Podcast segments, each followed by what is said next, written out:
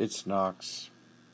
Happy 4th of July, which is almost over here. It's over in most of the country already. I should have done this recording last night, but I um, unfortunately didn't think about it until midway through this afternoon and I had things to do. So, but I thought I would talk about good stuff about America. It's very easy for old Berkeley anti-war hippie liberal old school liberal not new not not not a modern liberal. I'm too politically incorrect and i've been around too long to buy into a lot of i mean i just can't anymore. I've i've seen too much so. Uh but um i was yeah so. But there's so much about this country that's just fantastic um that I wanted to talk about that briefly.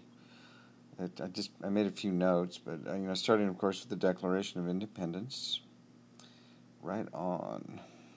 The Constitution and the Bill of Rights. Uh, Bill of Rights is one of the great documents of all time. Um, the Bill of Rights, our rights have been suspended. Uh, if you have been paying attention, you are aware of this. It's a real problem and it's not a joke.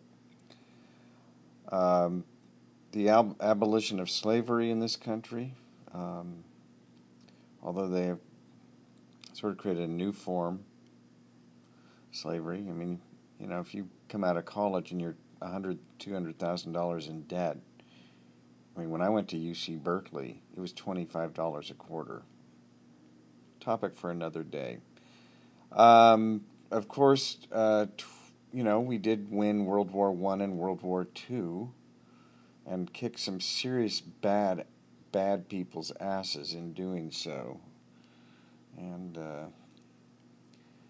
you know, way to go, USA! There.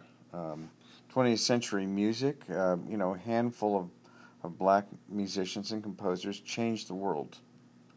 Starting with Scott Joplin, who fused Western music and and uh, and African rhythms with and to create ragtime, and then on through the, through uh, big band and jazz and you know and the blues of course and the rock and rollers. Uh,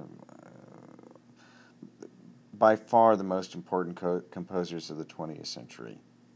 I mean, yes, Stravinsky, Stravinsky was important. Debussy was still alive for a bit. Um, in the 20th century, black men reigned in music. Um, American men. Uh, the creation of Alcoholics Anonymous in 1935, uh, which has saved millions and millions of lives, a uniquely American organization. Very strange organization, but uh, pretty amazing and uh, of course, uh, powered flight, the moon landing, mass produced automobiles, uh, civil rights movement. I mean, I remember real segregation when I was a kid, and now we have a black president. Now, I don't think any country on earth could do could have done that, except, you know, the United States of America. We could not have moved so quickly as a culture.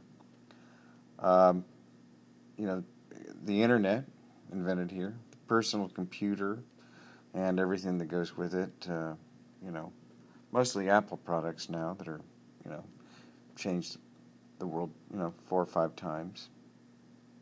Uh, literature. I, I think I always think about John Steinbeck and Mark Twain, and I know there are many more that should be on the list. Hollywood, uh, as you know, well, exported our culture around the world. Levi's, I forgot about Levi's. Jesus Christ. God.